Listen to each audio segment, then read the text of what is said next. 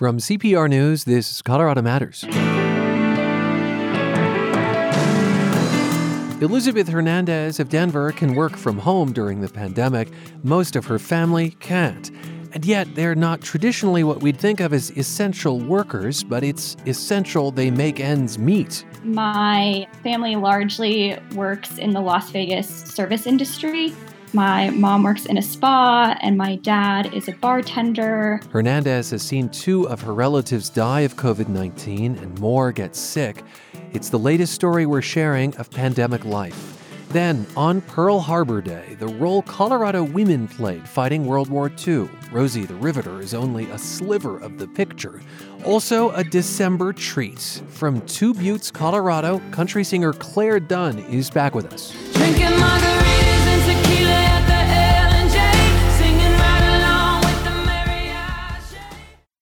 Support Colorado Public Radio today on Colorado Gives Day at coloradogives.org. Colorado Gives Day is an annual statewide movement to celebrate and increase philanthropy through online giving. Thanks to a million dollar incentive fund, when you choose CPR as the nonprofit recipient of your donation, your gift will go even further. Colorado Gives Day ends at midnight tonight. Thank you for making a difference at coloradogives.org. This is Colorado Matters from CPR News. I'm Ryan Warner. In the pandemic, there are the people who've been able to stay at home and those who must go in to work. It's a difference that is painfully clear to Elizabeth Hernandez of Denver. On Thanksgiving, her cousin died of COVID 19, and he was not the first in the family to get the virus. My family largely works in the Las Vegas service industry. My mom works in a spa, and my dad is a bartender. Um, and a lot of my family works in hotels or otherwise in food and beverage type of stuff. So I am constantly worried about their safety and their health. And they have to go to work to put food on the table and to make a living. Um, so they don't have the choice to work from home like I do, which is a real privilege that I have. If Hernandez's name is familiar, it's because you may have seen her byline in the Denver Post. She covers higher education, and as you heard, she can largely do so from the safety of her home. Her family in Las Vegas, not so much. She counts at least five relatives who've gotten sick. And then my grandma, who lived in a nursing home, passed away this summer. So that wasn't necessarily the service industry, but those are all interconnected of people just living in a community together and the people that they're interacting with are largely just there to have a good time. Like they're having bachelor parties or just going out to party or whatever. Um, it's not like going to a grocery store where you need to go to a grocery store or you know hospital workers where they obviously need to care for people. It's like these are people who are just choosing to you know i, I feel bored. I want to go out and go get a spa treatment or go out and you know go to a bar with my friends um, I would hope for my family that they would not have to make the choice between, you know, paying rent and starving to exposing themselves. And what that means, I don't know. I don't know like the policies, the public policy that would enable that. But it's a difficult situation to to have to be in. What Hernandez does know is education policy, which she covers every day. Hernandez points out she's the first in her family to attend college, an experience that she says informs her reporting. In Colorado, higher ed is funded so poorly. We're one of the worst funded states in the nation for higher ed before the pandemic. Um, and now, because of the pandemic, that has been butchered even further the budget for higher ed. And so that puts education in a really precarious place. It could mean fewer services for students. It could mean professors and staff and all of those people have taken furloughs and pay cuts and um, have been let go. You know, it could mean a lot of serious repercussions for higher education. So I'm trying to both tell kind of the financial story of that, but also the the human story. How is this impacting students and staff and professors and, and everybody? Especially, she says, students who, like herself, relied on financial aid, which is now at risk a lot of the services would be for the students who you know need them most who are low income or who otherwise you know are, are maybe struggling or um, need extra support in school. So puts those at risk. And and usually it's the institutions that serve those kinds of students that are most underfunded.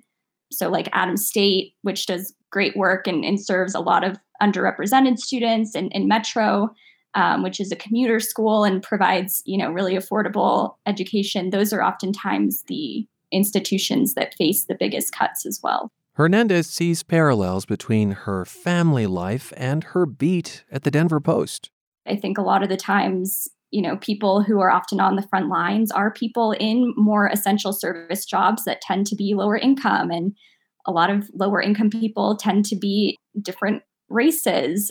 And yeah i mean especially in education i was reporting on who had access to internet and who had you know the broadband capabilities to do online schooling and all of these things are so class based and race based so those are things that i i paid attention to as well and who's struggling and what are the struggles and who has frontline jobs that's in school what are students struggling with all of these sorts of things are things we need to consider when reporting so, even as she covers the pandemic and its effects on colleges and universities, Elizabeth Hernandez thinks of her extended family in Las Vegas and wonders if it's the one area where she's not able to get the full story. I do worry that they don't tell me things because I'm so worried about them um, and always communicate that. I, my dad, at one point, my stepbrother had COVID who was living with him. Um, and I was like, Are you sick? And he sounded kind of stuffed up on the phone. And he was like, No, I'm fine. I was like, I don't know if you are. Yeah, it is a concern for me that maybe they are just trying to make me feel better. I don't know, but. Elizabeth Hernandez, another Coloradan who shared her pandemic experience with us. And if you'd like to tell your story, email Colorado Matters at CPR.org. That's Colorado Matters at CPR.org.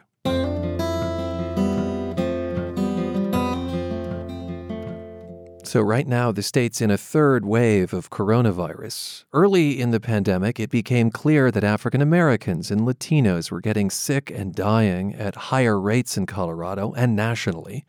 As CPR health reporter John Daley explains, another group in Colorado is affected disproportionately Native Americans. In mid November, Parkview Medical Center in Pueblo reached an unnerving milestone it hadn't seen before it hit capacity, essentially overrun with patients. Dr. Sandeep Vijan says they had to move ER patients to Colorado Springs and Denver. These were extraordinarily busy days. We didn't have any inpatient capacity available. Vijan says many of those hospitalized are Latino. Many of those he sees are older, often on Medicare, and living in nursing homes. They also tend to have poor access to primary care and a host of chronic conditions. They're very vulnerable. There, there's no question. This segment of society gets COVID 19. They tend to have more severe infections. They tend to be hospitalized at a greater frequency. So I think what we're seeing today is exactly what we saw in the first wave. State data bear that out, showing that just like early in the pandemic, Hispanic and black Coloradans are still dying and being hospitalized at disproportionately higher rates. And right now, COVID 19 cases are spiking around the state, especially for Native Americans and Hispanics. In the last couple of weeks, um, we've really seen an exponential rise with even more sick patients. That's Dr. Pamela Valenza, Chief Health Officer with Clinica Tepeyac. It's a community health center serving Denver's mostly Latino Globeville neighborhood.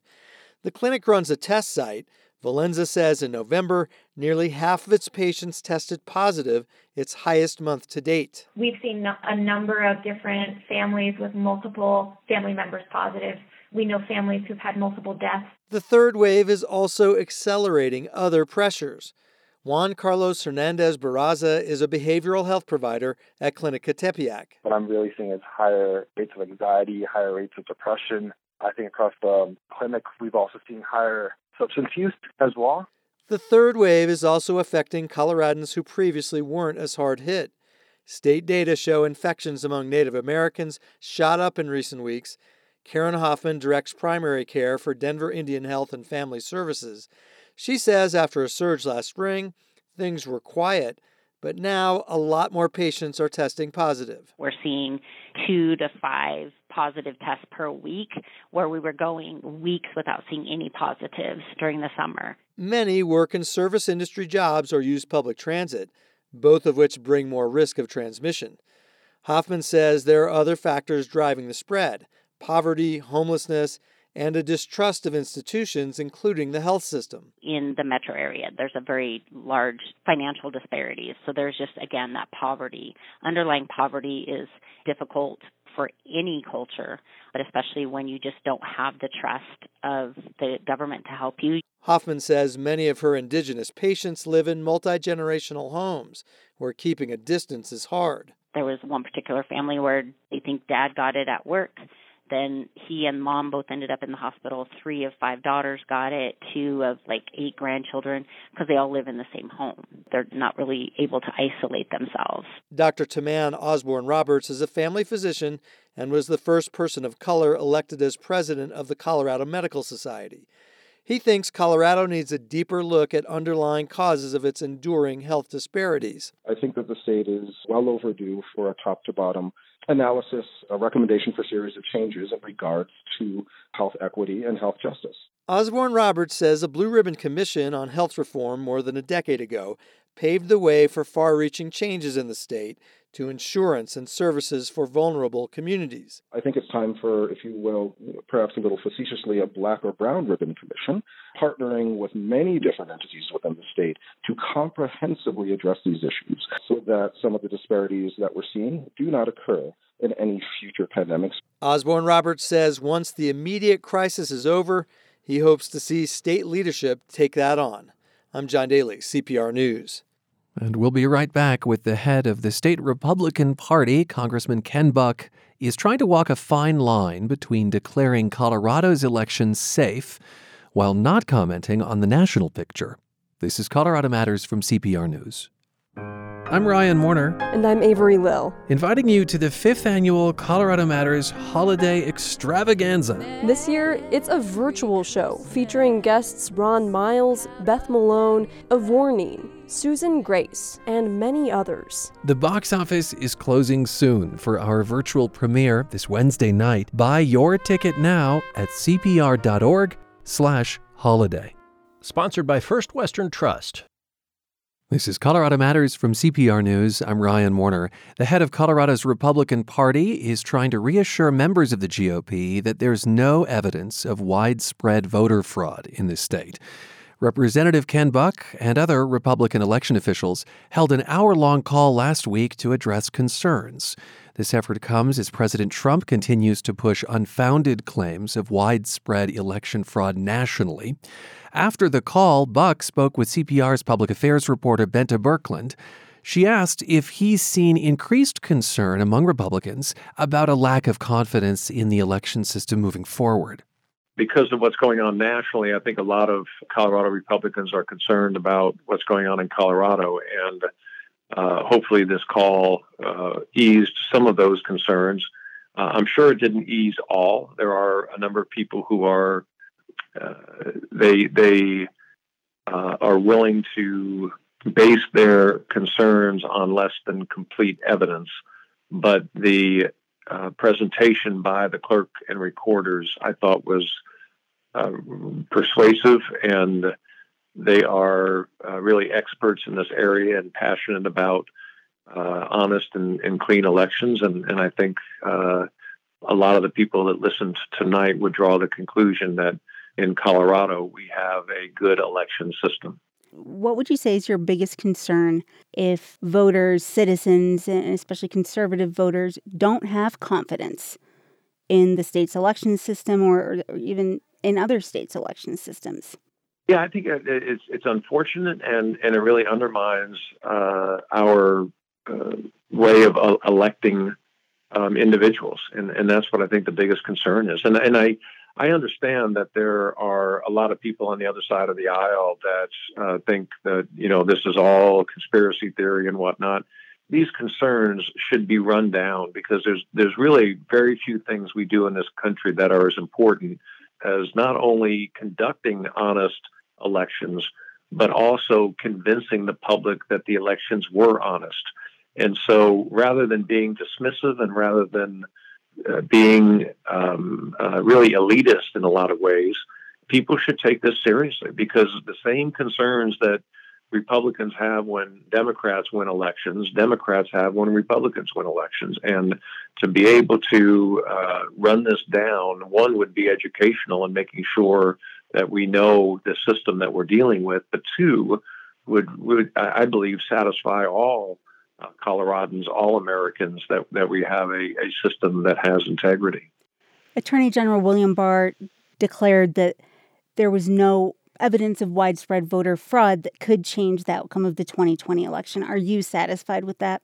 Yeah, and I'm not going to get into the national election or what happened in Georgia or Pennsylvania or Michigan. I, I will say in Colorado, from my conversations with uh, clerks and recorders in, in, different parts of the state, uh, I am satisfied that uh, we have a uh, a system that has integrity in, in Colorado you know, when we talked to a lot of Republican voters leading up to the election in Colorado, they said they were confident in our system uh, relatively, but were concerned about other states. And I'm wondering if you don't address the other states and some of the baseless claims we're, we're hearing from the president, how does that boost people's confidence?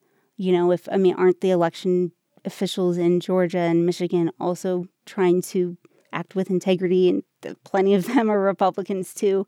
So how can we square that with, you know, Colorado because we're we're not an island, and I think a lot of this has been focused on the presidential race. Yeah, and, and that's a really good uh, attempt to get me to talk about the national elections. I live in Colorado. I'm elected in Colorado. I uh, uh, deal on a regular basis with clerk and recorders and the Secretary of State in Colorado and I'm comfortable uh, discussing Colorado. I have no idea what they do in Detroit. I have no idea what they do in Philadelphia. I have no idea what they do in, in Atlanta. Um, and and so I I can't talk about those. I think it's perfectly fair to quote the Attorney General, and if, and if that gives Colorado voters comfort, that's great. But I, I can't talk about the integrity of, of the elections in other states. Are you ready to say President elect Joe Biden? I am ready to say President-elect Joe Biden when President uh, when the uh, secretaries of state of those states certify the election.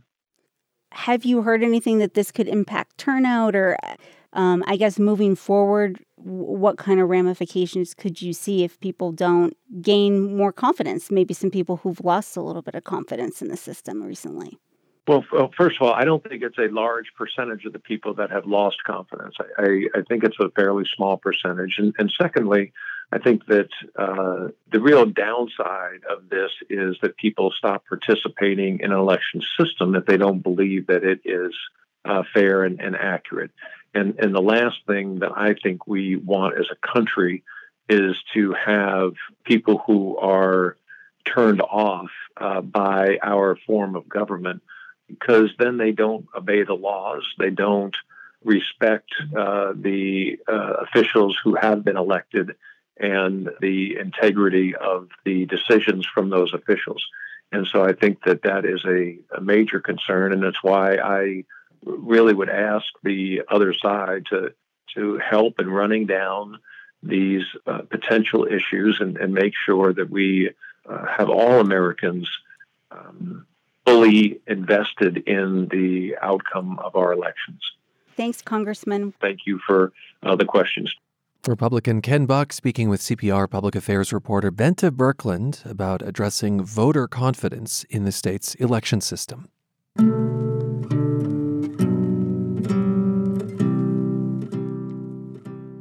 The attack on Pearl Harbor 79 years ago today brought World War II to American soil. In short order, thousands of Colorado women joined the war effort by enlisting in the military, working in defense plants, and volunteering in all sorts of ways. Army Nurse Corps Lieutenant Leila Allen Morrison was among them. A note that her experiences are quite graphic. She took care of hemorrhaging soldiers in a hospital tent near the front lines in Germany, mixing powdered plasma with sterile water. I promised myself I would not show fear because if I had been in their place, I wouldn't have wanted a nurse working on me, giving me IVs and whatnot with a shaky hand. That is a 2014 recording of Morrison made at a senior residence in Windsor. She also helped as the Allies liberated the Buchenwald concentration camp. A survivor told her how he evaded death by hiding in a pile of corpses. As he showed her around the camp, she struggled to understand what had happened there. This is just all to myself, and I was thinking, that's absolutely a factory of murder. That's the only way I knew to describe it. And I just couldn't understand how one human, I don't care what he looks like, who he is, or where he's from, or what, how could you do that to your worst enemy? Well, a Denver historian weaves Morrison's experiences with scores of others in her new book, Colorado Women in World War II. And Gail Beaton, welcome to the program. Thank you, Ryan. Glad to be here. You write that four months before Pearl Harbor, a Denver journalist named Mildred McClellan Melville predicted the war was coming to America. She said, it would not just be a man's war at the front, it will be a civilian war reaching into every kitchen and nursery. It will be a war not only of bombs, but also of butter. Talk about prescient lines, huh? Exactly, yes. Well, you know, you would say that women did everything in, in a short answer, but I like to think of it as the women doing five different layers. They enlisted in the military, they worked in the defense plants, they, you know, filed thousands and thousands of papers as office personnel. Of course, the physical sustenance of ranchers and farmers and victory gardens, and then all the morale uh, activities that they did on the home front. Very key in winning the war. And so that term war of butter, I, I think that it captures the fact that even if you weren't directly volunteering for, for instance, the Defense Department, uh, people saw themselves, and women especially, as having a role, if that was at home on a ranch, as you say. Uh, definitely. Everyone felt like they had a part in winning this war. And they often said, you know, we just did it it was something we were required not required to do, but the nation needed us. Were you surprised in researching this book by some of the roles that women played in World War II? Uh, were, were there learning experiences for you as well as a historian? Oh, there were tons of learning experiences. I mean, I had no idea. First off, the the amount of jobs and the variety of jobs that have to be done. You know, people stuffing oiled soaked rags down gun turrets to make sure that they stay um, working, or women who are air traffic controllers, uh, watching the planes come in at Stapleton and listening to four different radios at the time. Um, Army and Navy nurses that were air evacuation. This is the first time we have air evacuation in the military. Mm-hmm. Um, so very, I was stunned. I was stunned. I, it was amazing. Yeah, why don't you think this history is better known? I think we're seeing more of an emphasis on finding the unknown or the hidden uh, people in the past, whether it's women or men of color or just women in general. Uh, I think probably the 100th anniversary of the suffrage 19th Amendment has helped bring some of these things to the forefront, as well as the fact that we're losing these veterans um, left and right. You know, they're in their mid to late 90s at this point, men and women. Yeah, I think that's really painful for me too as a journalist to know that we have these Coloradans with direct experiences in World War II. And it feels as if there's a rush to speak with them and to document these stories. And Gail, you made reference to the fact that uh, women were essential to the war effort, including women of color, who thus faced not just sexism, but racism. And I think of the story of Oleta Crane of Denver uh, an African American in the Women's Army Corps. She attended officer candidate school in Des Moines, and even taking a shower was a challenge. Tell us about that. Yes, Oleta and two other um, African American officer candidates had to live in a private home off the base of Fort Des Moines. And every morning they'd get up, they'd shrug into their big overcoats, uh, military issued, of course, walk across town to the barracks where they would shower before the white officer candidates arose. Um, would say that this was one of the benefits of being a black woman in the WAC because she didn't have to uh, live in a barrack all crammed in with 300 other women. Huh. She didn't have to wait in line. Um, so this was uh, kind of a benefit, but obviously one of the very few benefits of being a black woman in a segregated uh, Army Corps. And it was that, it was segregation that meant separate housing for her. Yes. Yes. And that was really just the tip of the iceberg when it came to racism that Crane faced during both her military and non military work during the war. What else did she have to deal with? Well, before she enlisted in the WAC, she was a uh, employee at the Denver Ordnance Plant, and she was originally hired in one of the three positions that women did there, black women did, and that would be restrooms, cafeteria, or the lead shop, which of course is dangerous. It wasn't until later that the plant opened it up to black women to be able to work on the production line and as inspectors. So she was discriminated there also. They also, at the Denver Ordnance Plant, didn't have their own. Um, restroom in their particular building. So they had to go across the plant in order to use the facilities. And then when she was in the military, they had uh, segregated pools. Uh, well, not segregated, but they had the pools where the white women swam on Mondays. And then when Oleta brought her unit in to use the pool, they often told them, oh no, the time has been changed. You're not swimming this week or something like that. Hmm. If they did end up swimming, then um, the authorities made sure that the pool was cleaned or decontaminated, as they said, after the black women swam. You made reference to the lead shop, and I'm not uh, certain what that is. Is that where they would make bullets or? Yes, um, bullet contained lead, and so the women had to work with the lead, and lead is toxic. So uh, the women's blood levels were tested every three weeks. If the level was too high, they were removed from the lead shop and reassigned restroom or cafeteria duty, which of course is much lower pay. It's not a production wage. Hmm. Um, th- then, if their lead levels were fine, they were put back under the lead shop. So originally at the plant, there was only black women in the restrooms and the cafeterias and the lead shop um, until there was a threat of a lawsuit against Remington Arms, who ran the plant. Why did Oleta Crane w- want to join the military? I mean, especially when you hear the circumstances that she faced. Oh, she saw an advertisement uh, that said, join the Army band and help win the war. So she thought, this is great. I'm a saxophone and cornet player. Huh. What could be better than joining the Army and getting to play my musical instrument? Well, of course, once she joined, she found out that the WAC band was not for uh, African American soldiers, it was simply for uh, Anglo women. Later, they did establish a fifth um, band, and that was uh, comprised of African Americans. But by then, Oleta had moved on her way with Officer Candidate School. You made reference to WAC, so Women's Army Corps, and anyone associated with the military knows that there are just a ton of acronyms. And that was true as well for women's service. So many acronyms applying to various uh, organizations within the military that women served in. What were some of the others?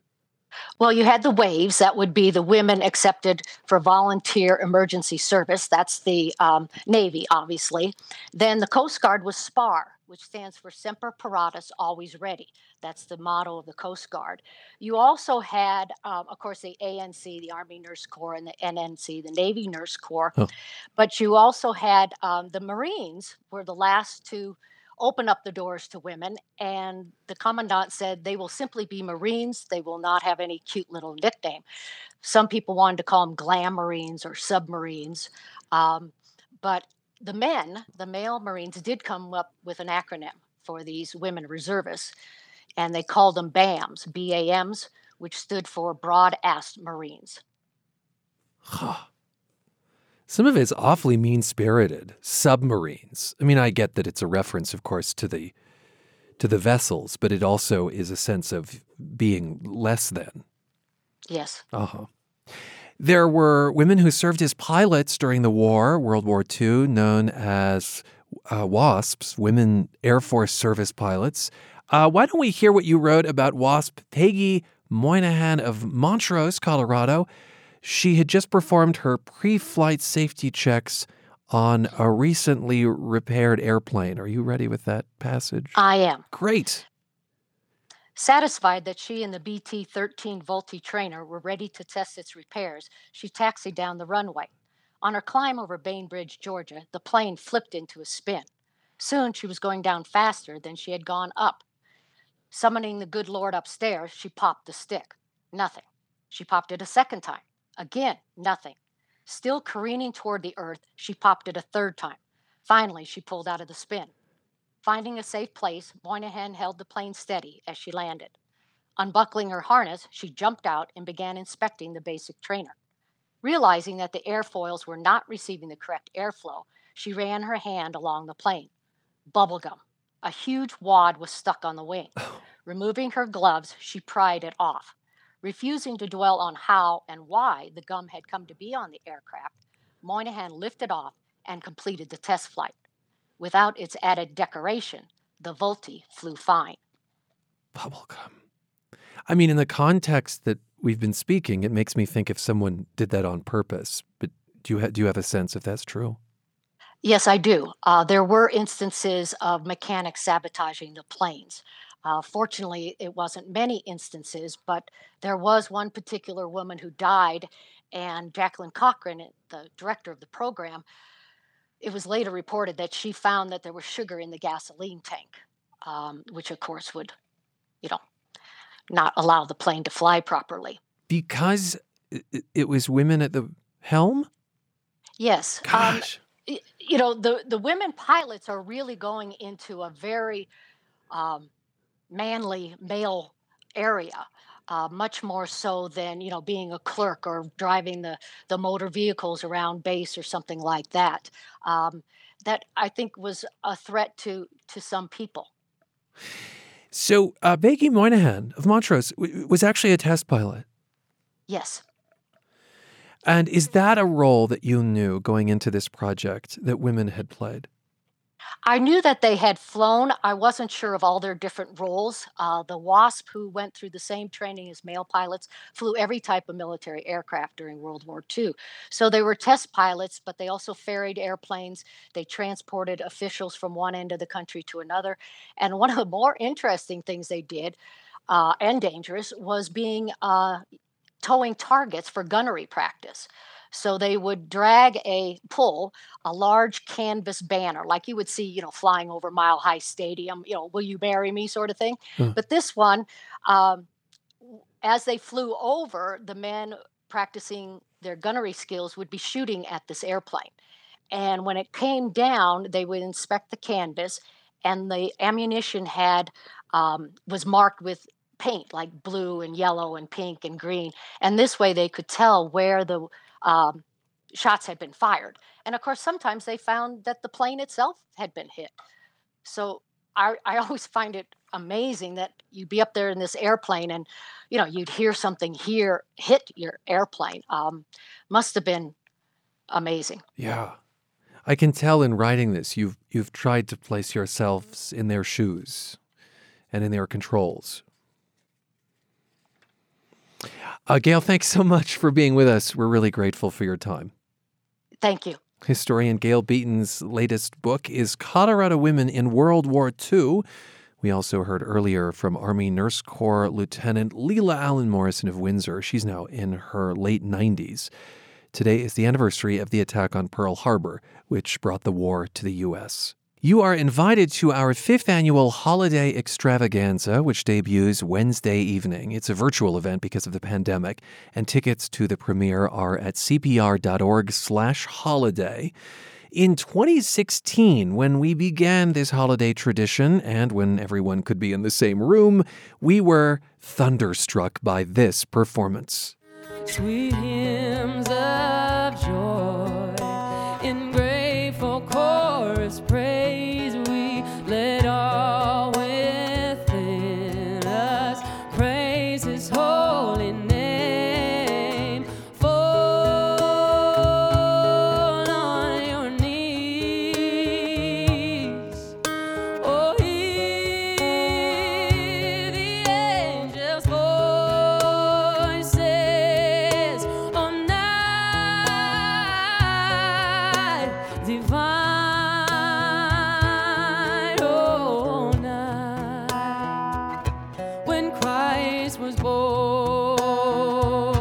This is Colorado's own country music star Clare Dunn singing Oh Holy Night. Okay, in the years since, she's been busy, and that's true even during the pandemic, which she has spent on her family's ranch in Two Buttes, Colorado, in the southeastern corner of the state. And Clare Dunn, welcome back to Colorado Matters. Hey, so great to be back. Yeah, it's nice to have you. Before COVID, you'd largely moved your life to Nashville, but as I said, you've been back on the ranch making music.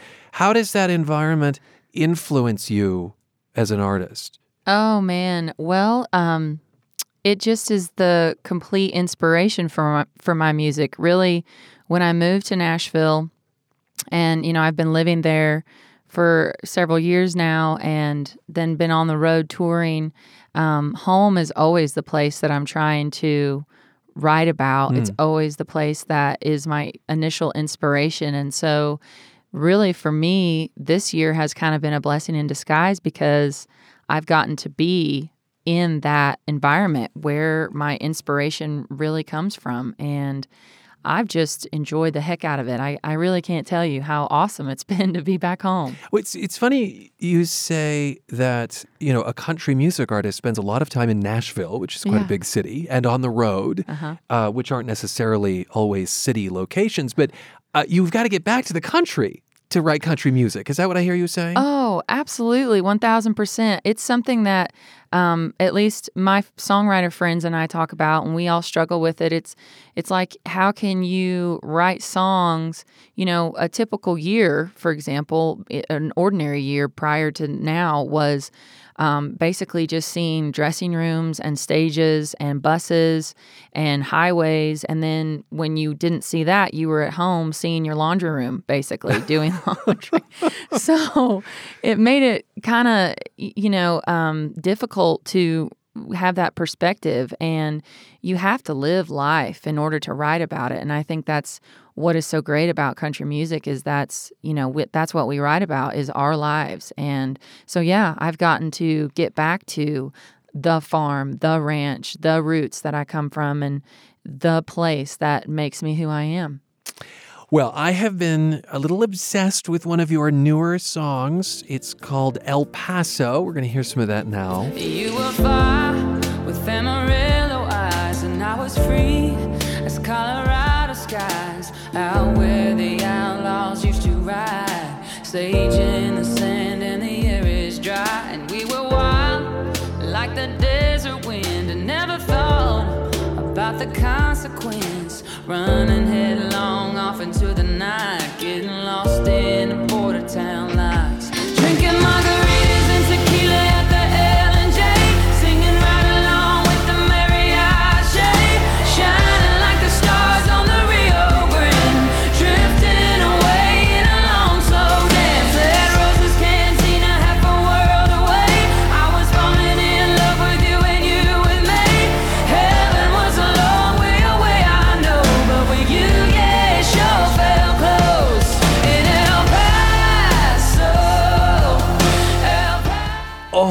I just love when you hit El Paso. It's so big, Clare Dunn. It's such a big sound. How do you achieve that? Oh, um, that's a really great question. I'm not really sure. I just get in my studio, and um, I've, you know, in 2020, I've been really able to come into my own as my own producer. Um, I've been co producing for all of my music for the past several years, but to now get to kind of take the wheel completely by myself has really been a new adventure. And i think you know the way my music sounds it it just ends up being because of my passion for it. And i anytime i'm in the studio working on a song i'm just trying to um, really connect with the emotion and that song is a very passionate one for me. And um, you know, I, I think that's where it all starts is just the passion. So you're getting more creative control over your music.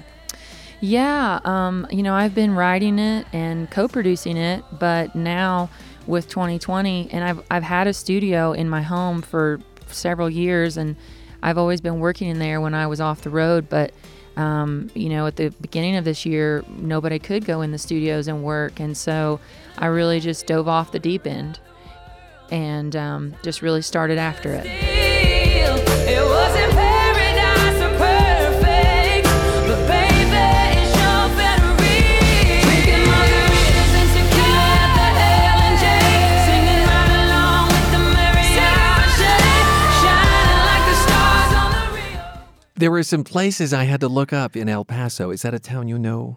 Oh, well? yes. So the L and J Yes. describes itself as the old place by the graveyard. I, I guess it's it's just a really famous restaurant there. It is. It's a wonderful uh, Mexican restaurant, and it's by the old graveyard where um, the old outlaws. There's some old outlaws buried in El Paso, and there the enchilada recipe hasn't changed since 1927.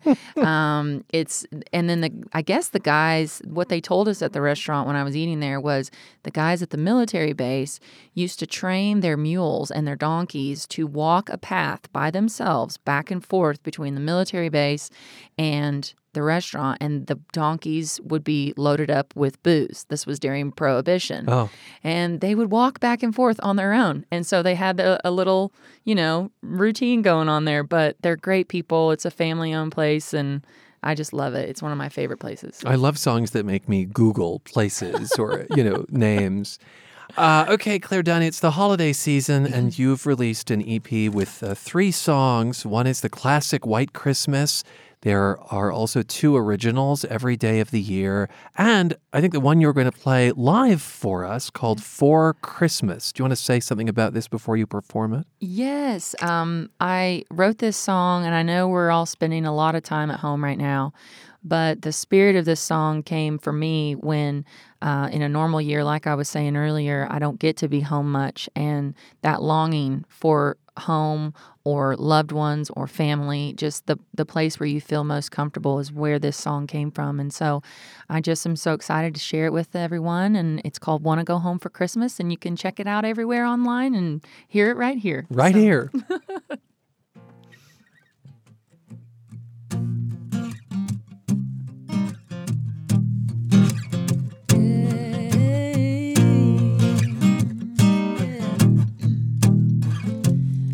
Feels like forever since I've been back. Santa, won't you grant me one wish? I wanna see it.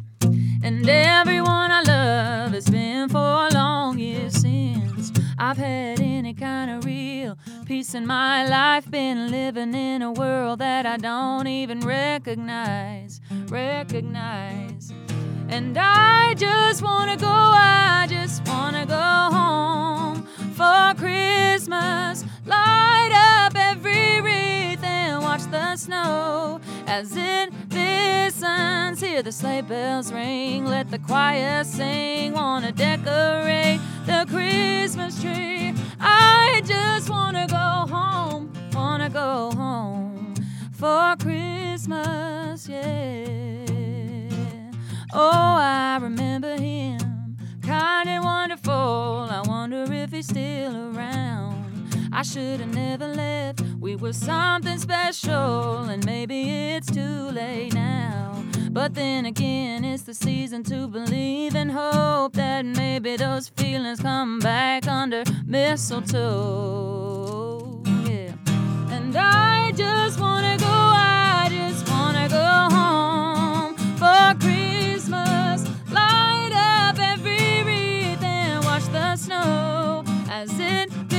listens. Wanna cozy up, maybe fall in love, do some kissing under mistletoe. I just wanna go home, wanna go home for Christmas, yeah.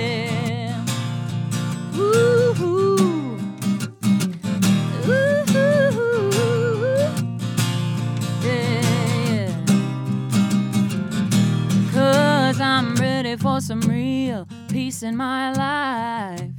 Yes, I'm ready for a world I can recognize. Yeah. And I just wanna go, I just wanna go home for Christmas. Light up every wreath and watch the snow as it listens. Hear the sleigh bells ring, let the choir sing.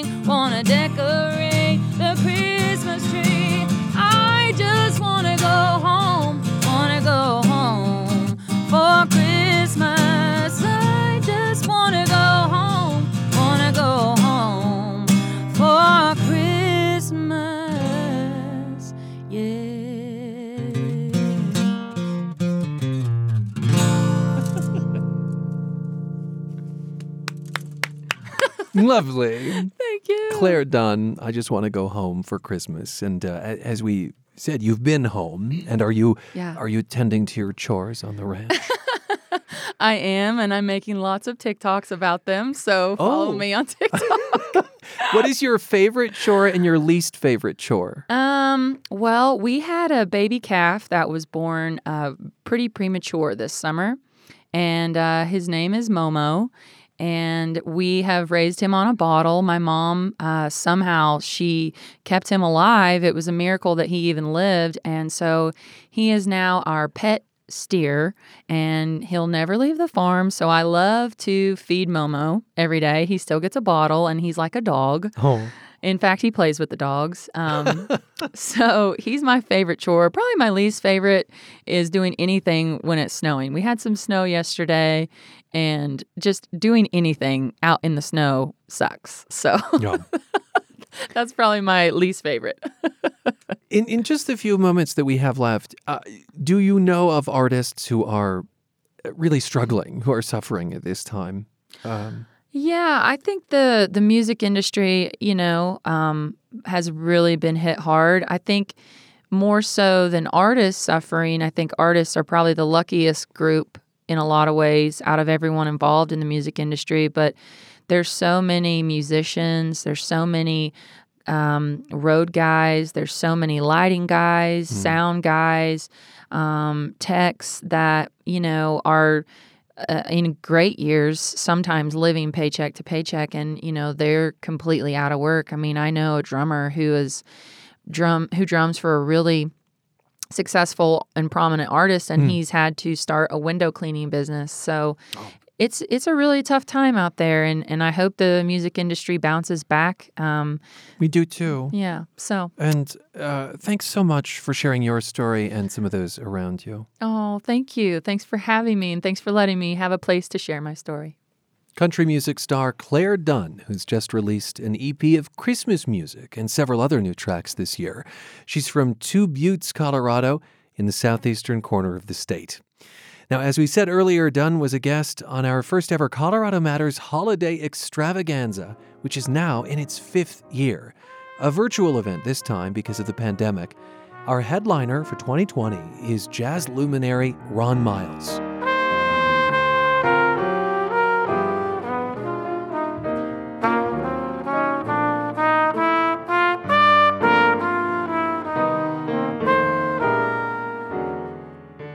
The Grammy nominated cornetist has a special holiday treat for viewers, and I don't mean the chitlins he cooks every Christmas. Chitlins are pig intestines, and so the cleaning of them is quite a delicate endeavor, and um, you have to be a very trusted person in the family to hold on to that seat. And so far, people have been very satisfied with my work, if I may say so. so, so.